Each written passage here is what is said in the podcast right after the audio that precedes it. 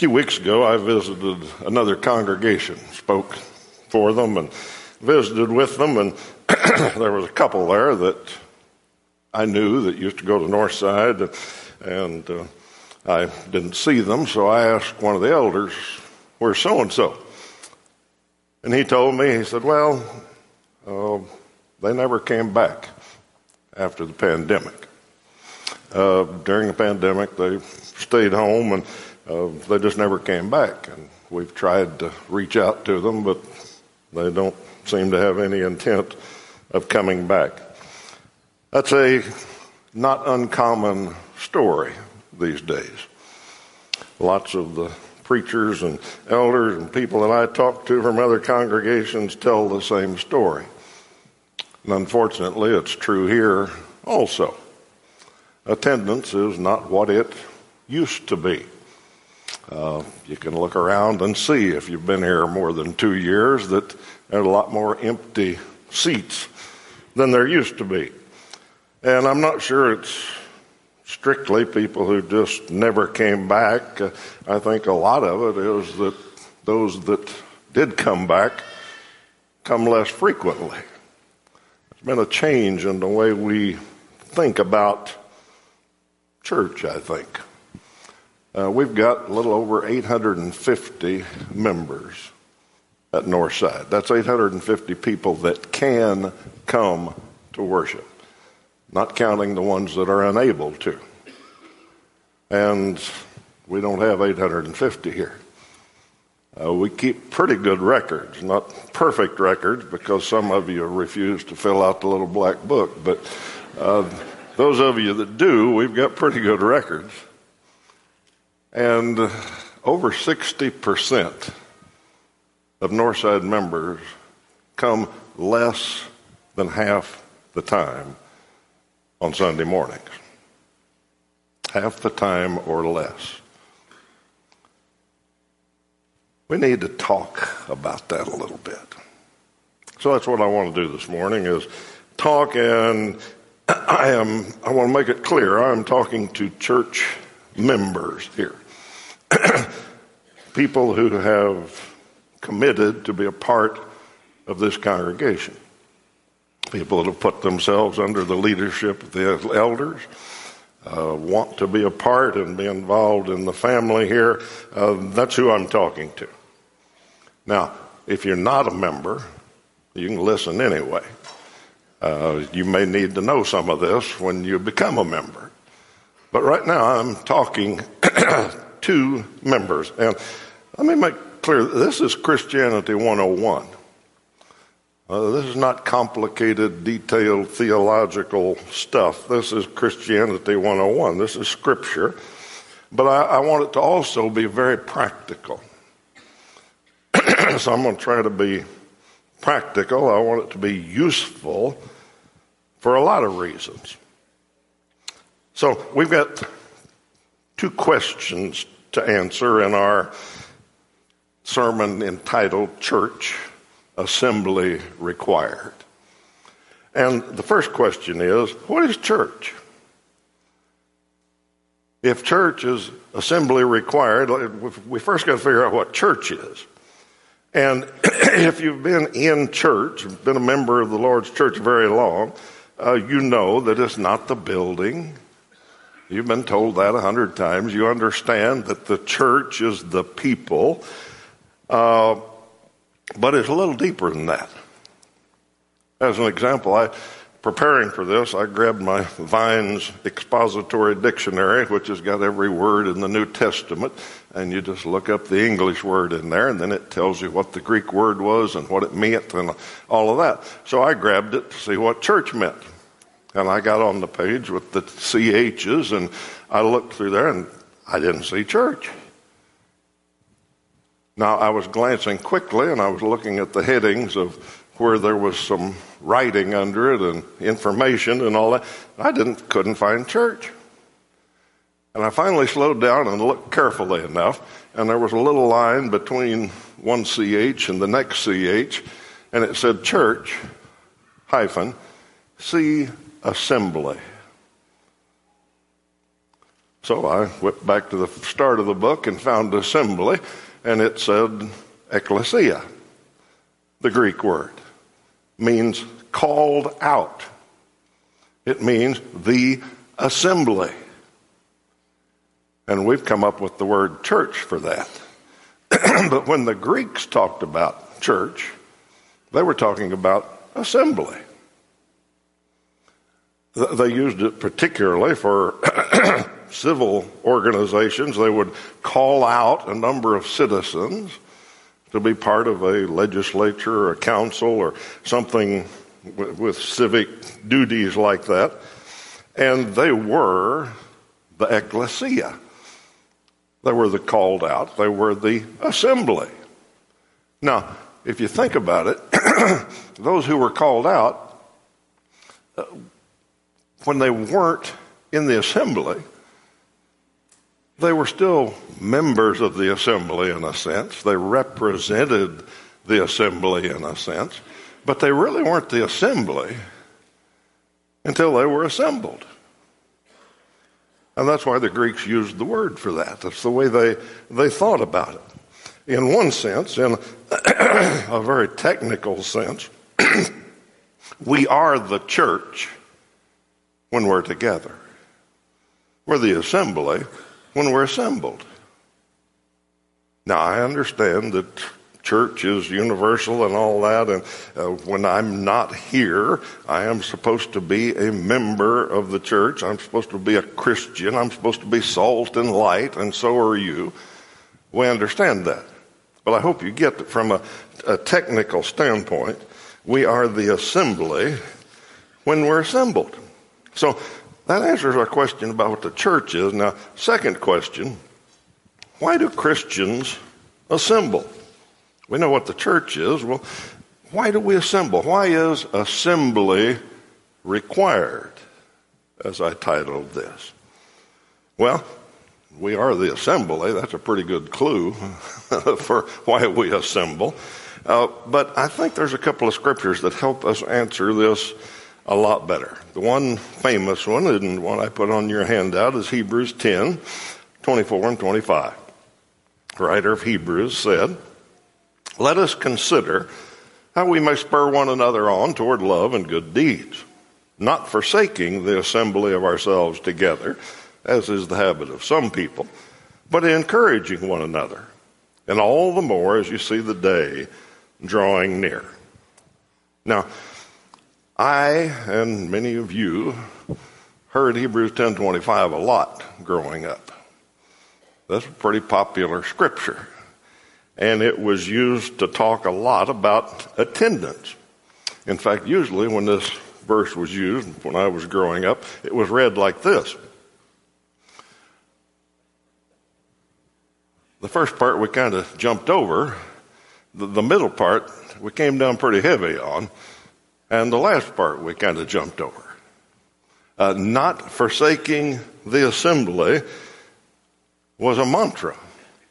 Forsake not the assembly. Heard that a lot. Now, uh, and I understand that why we did it. We, we, we completed that phrase actually by saying, Forsake not the assembly unless you're providentially hindered. That was kind of the complete thought. You, you could be providentially hindered. Something could keep you from getting there, but otherwise, you ought to be there. Uh, and, and, it kind of generated a mentality of, okay, I've got my checklist for the week here. Yeah, Sunday morning, I didn't forsake. Sunday night, I didn't forsake. Wednesday night, I didn't forsake. Good week. Okay, that's the kind of what that generated. Uh, and, and that's not the right way to think about it, but since we're talking about why we assemble, let me point out that we understand that. We understand this verse for every other organization in the world. Anything else we do, whatever you're a part of, whether it's a, a college class that you go to, Uh, a Lions Club that you're a member of, the Kiwanis, a, a self help group, the gym that you go to, a hobby club, whatever. we understand that if you miss, that's okay. You don't have to have perfect attendance. But if you want the benefits of that assembly, you assemble. The, the more you're there, the more you're going to get out of it. Okay? And that's what Hebrews 10 24 and 25 says. If we read the parts that I put in small text here, it says the reason you're not supposed to forsake the assembly, and by the way, forsake means stop, it doesn't mean miss. So don't stop getting together, is what the writer says, because that's where you spur one another on. That's where you uh, uh, figure out how to love better and do good deeds. And it's where you encourage one another. And you ought to be encouraging one another all the more as it gets closer to Judgment Day. So don't stop getting together, is what the writer says there. All right, now that's one reason. Second reason Christians assemble is uh, did I miss that one? I, I jumped ahead here. Let me go back. Okay, we assemble for church. We've talked about that, right? Everybody remember that? Okay. Now, there's some reasons we do that, some benefits. And the benefits I thought of very quickly off the top of my head is uh, we, we worship together, and together is different than alone. We learn if we pay attention. We encourage one another. Just by being here, we encourage one another. Uh, walked in the lobby this morning and the Avants are here, Walter and Dee. They moved to Texas a few years ago and they're back this morning visiting. That encouraged me. Okay? Uh, they are here and they're encouraging all of us. Okay? That's why we, are the benefits of getting together. Now, the requirements of assembling for church are you got to assemble. Okay? And you got to engage. Uh, you can come sit in the corner and not be engaged at all. And yeah, it may encourage somebody else, but basically, to assemble for church takes about an hour a week. It's not that difficult. And you got to kind of pay attention and engage and, and to worship and to learn. Uh, you got to be tuned in. You got to be present. Okay. Now, let's go back to, to this. Acts 20 and 7 says that's what New Testament Christians did. Is on the first day of the week, they got together to break bread. They got together to be together. They assembled for church. And I know I'm using that word in a lot of different ways today, but I think everybody understands what I'm saying. And I already admitted that in the past, we probably had too much fire and brimstone around the attendance part of it and the checking the box part of it. But let me say that we have swung the pendulum too far the other way, I think. We have gone from making Hebrews 10:25 a guilt trip where you better be there. Or you know, we're talking hellfire here. We've swung it from that over to where it doesn't really matter if you come or not. If you can get there, you don't have other things, and it's convenient, that, that's okay. You ought to show up. Now, if I'm wrong, somebody tell me. Somebody in, not in all these empty seats, tell me if I'm wrong.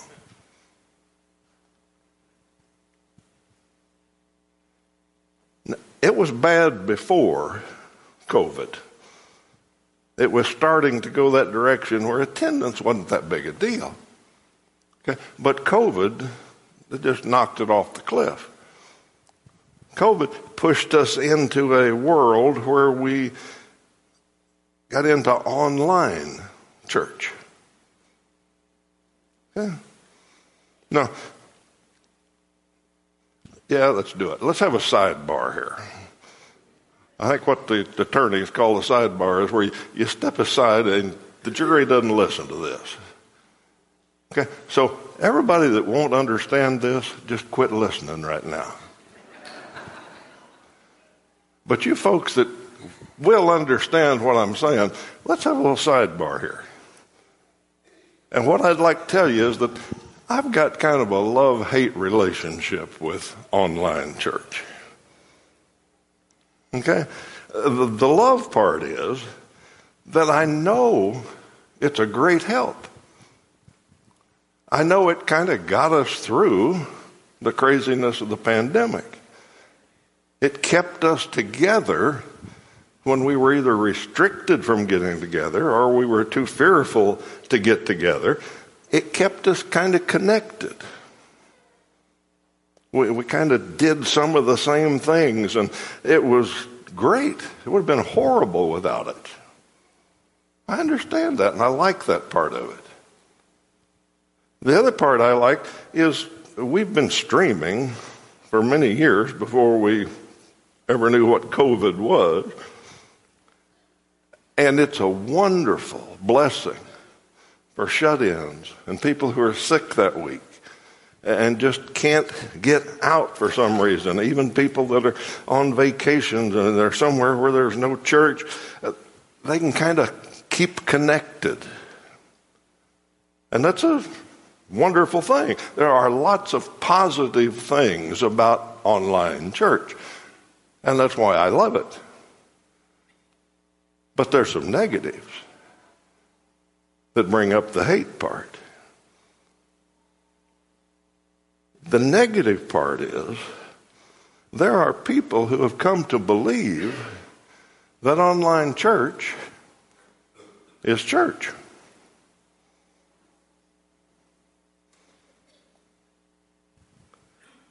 And I've already said that for some people, it's the best that can be done. And I'm glad that they've got it. But to go from that to choosing online church as an equivalent or a substitute for assembling as the church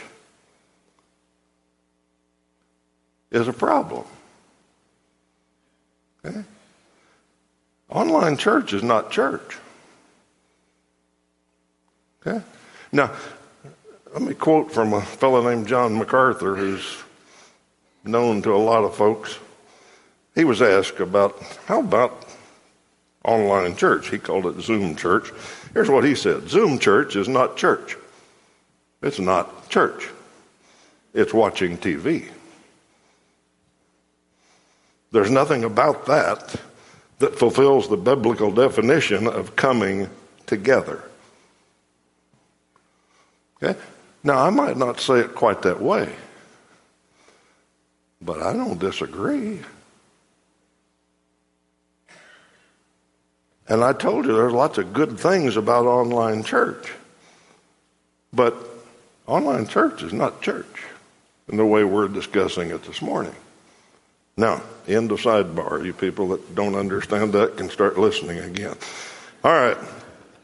So, um, there's a reason to assemble for church. But secondly, besides assembling for church, we Christians assemble for community.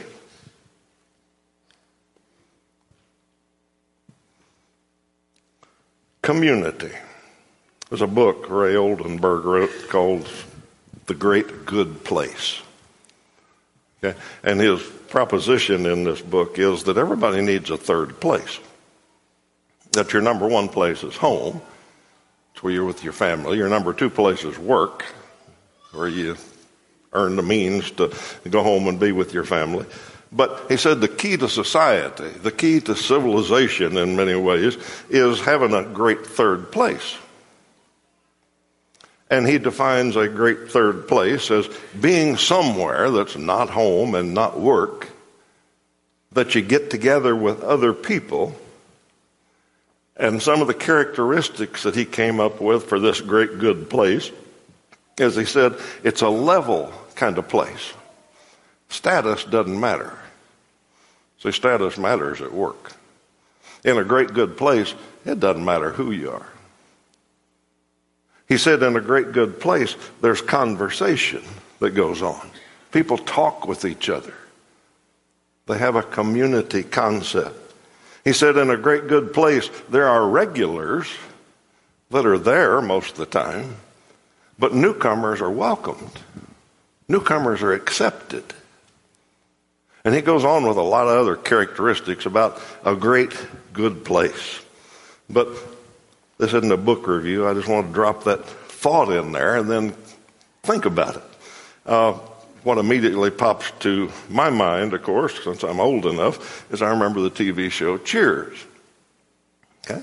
And some of you just smiled because you remember Cheers. Okay, those of you that remember Cheers, what happened when Norm walked into the bar? Norm! Everybody yelled Norm. And then the theme song would play. And it would explain the great good place that was Cheers. The theme song began Making your way in the world today takes everything you've got. Taking a break from all your worries sure would help a lot. Wouldn't you like to get away?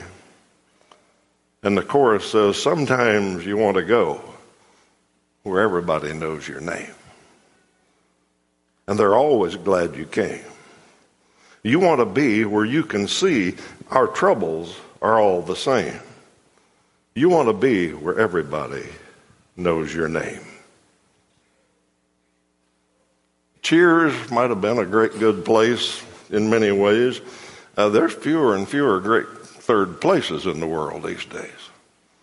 Some places that used to be kind of great good places, you walk in everybody's got their phones in their hand and their buds in their ear and they're in their own little world. That's not a great good place. Uh, church is kind of the ultimate great third place if it's done right.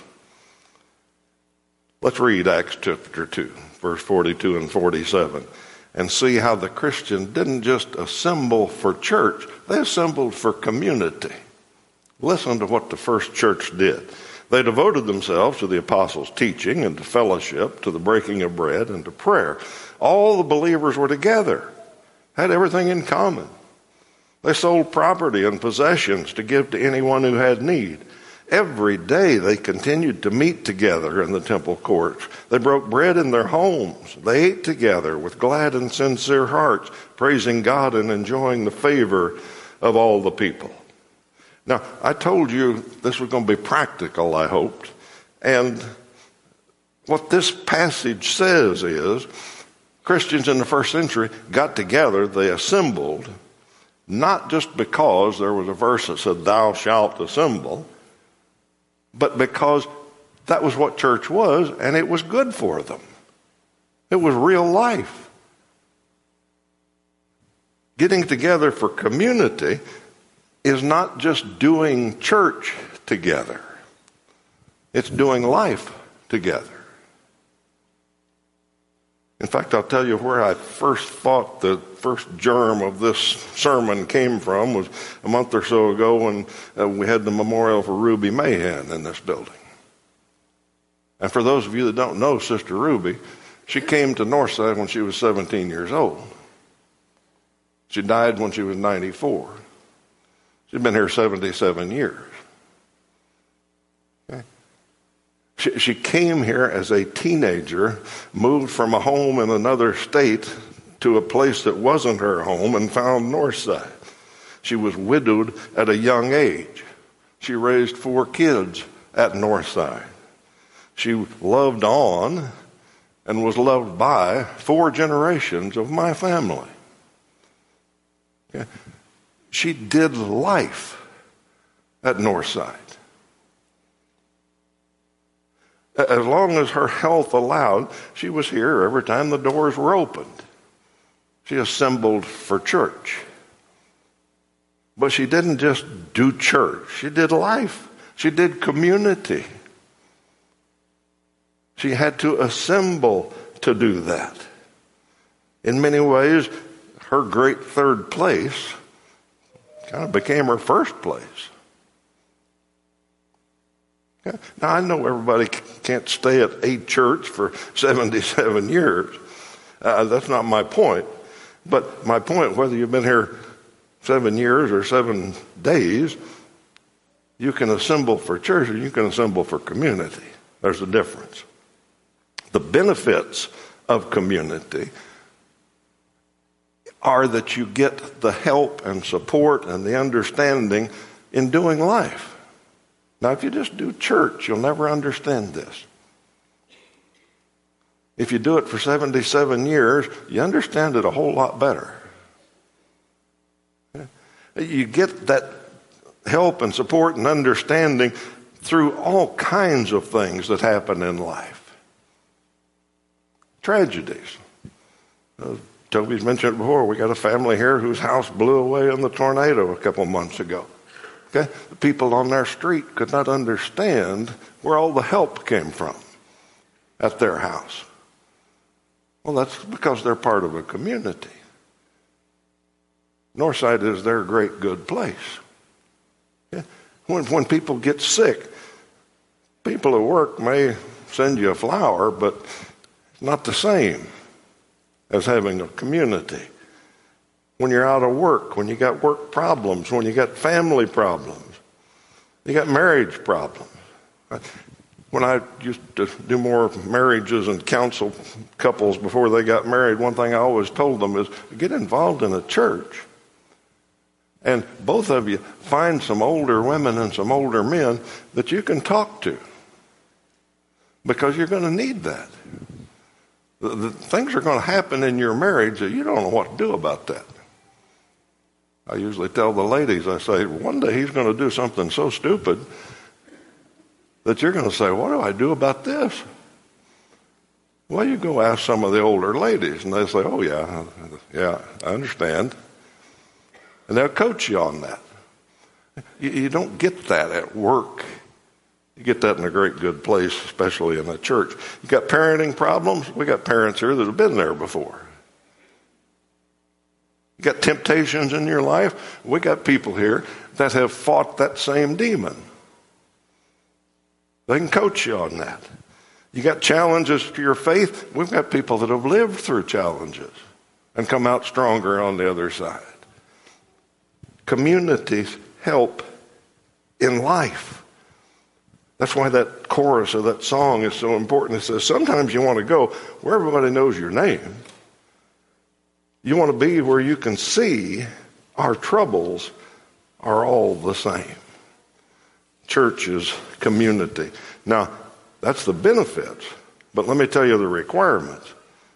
To do church as community, you got to assemble more than one hour. Okay? It doesn't happen in this hour. You may have somebody you sit by that you're buddies with and you talk a little bit and all that, but that's pretty superficial. Okay? The assembling for community has got to happen elsewhere. More than one hour. Class, Bible class, is not just learning Bible. Bible class is a lot of community. People get to know each other, they help each other. Okay? All sorts of other things that are available at Northside, ministries, et cetera, et cetera, are, are places where you start to form community. Now, the other requirement, another requirement, besides just assembling with people at other times, is you got to practice the one another. Uh, that's what Toby's been preaching about for a few weeks. The things that the Bible says one another, love one another, be kind to one another, be devoted to one another, forgive one another, bear one another's burdens. All of that has to happen for church to be community. There are churches where that doesn't happen and they don't have community. If that happens, church can be community. Beyond that, that's got to be some volunteering and some serving and some interest in others. You can do church by sitting in the corner. You can't do community by sitting in the corner. Now, with all that said, in the interest of time, let me just close with two questions. Do you assemble? And do you assemble? You may not have noticed on my slides I had lowercase assemble and uppercase assemble. Uh, that doesn't mean one's more important, to differentiate. We assemble, lowercase assemble, for church. We uppercase assemble for community. So that's my question. Do you assemble? Either one of them. Uh, God wants Christians to assemble, not so we can check the boxes. Say, yeah, I was there that time. He wants us to assemble, just like all of his rules and teachings and all that, because it's best for us. It's the best way to live life. So, if you're not doing that, I'd encourage you to answer the question honestly. Now,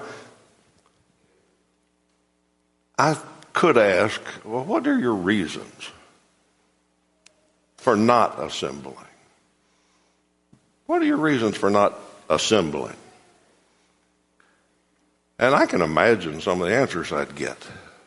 A lot of people would just say, well, we're just too busy. And I'd say if your problem is you're too busy, then the answer is you're too busy.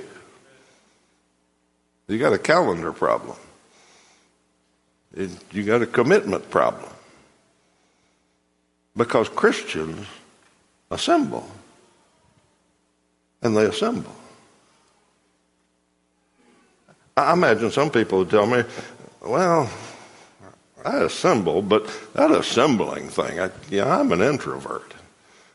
I don't even know how to get started there. Uh, you know, that makes me nervous. Well, Mark Yakeley is an involvement minister. And you all meet him when you become a part of Northside. And that's what he's there for, is to help you figure out where you fit. Okay? We don't just throw you in here and say, okay, find a place.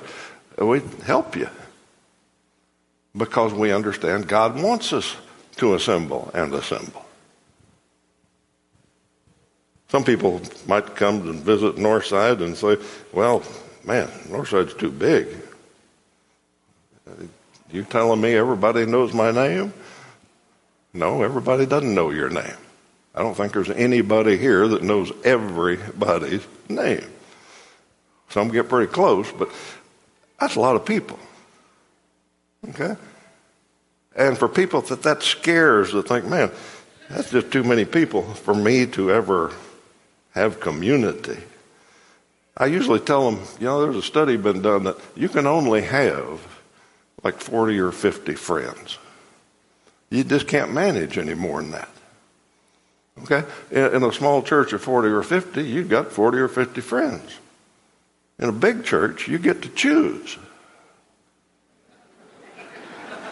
You don't think about that a while. You get to pick. Okay. And I know it's harder at a big church in some ways, but we've also got more resources to help people do that. Uh, small groups, uh, uh assembling for community. Small groups is one great good place that happens. Okay. Uh, Brother Jeff Garrison be starting up some new groups in the fall, I think. Uh, mark that down. Find out who Jeff is. Figure out how you get in a small group. You can start building community with 10 or 15 people instead of 500. Okay? So, whatever your excuse is, there's, there's a lot of ways, but the main problem is are you committed to assemble? Are you committed to assemble? The church requires assembly. If you need a change in your life, I encourage you to make that change. I encourage you to assemble for church and assemble for community. All right, there will be a great assembly someday. On that day that the writer of Hebrews talked about, there's going to be a great assembly. Uh, all of those in Christ are going to meet him and be with him forever. If you're prepared for that, great. If you're not prepared for it, if you know you're not prepared, or if you don't know if you're prepared, we'd be happy to talk to you about that. Our elders, some of them be at the back doors. Uh, when we stand and sing, go back there and tell them what's on your heart, and they'll help you. Let's stand and sing.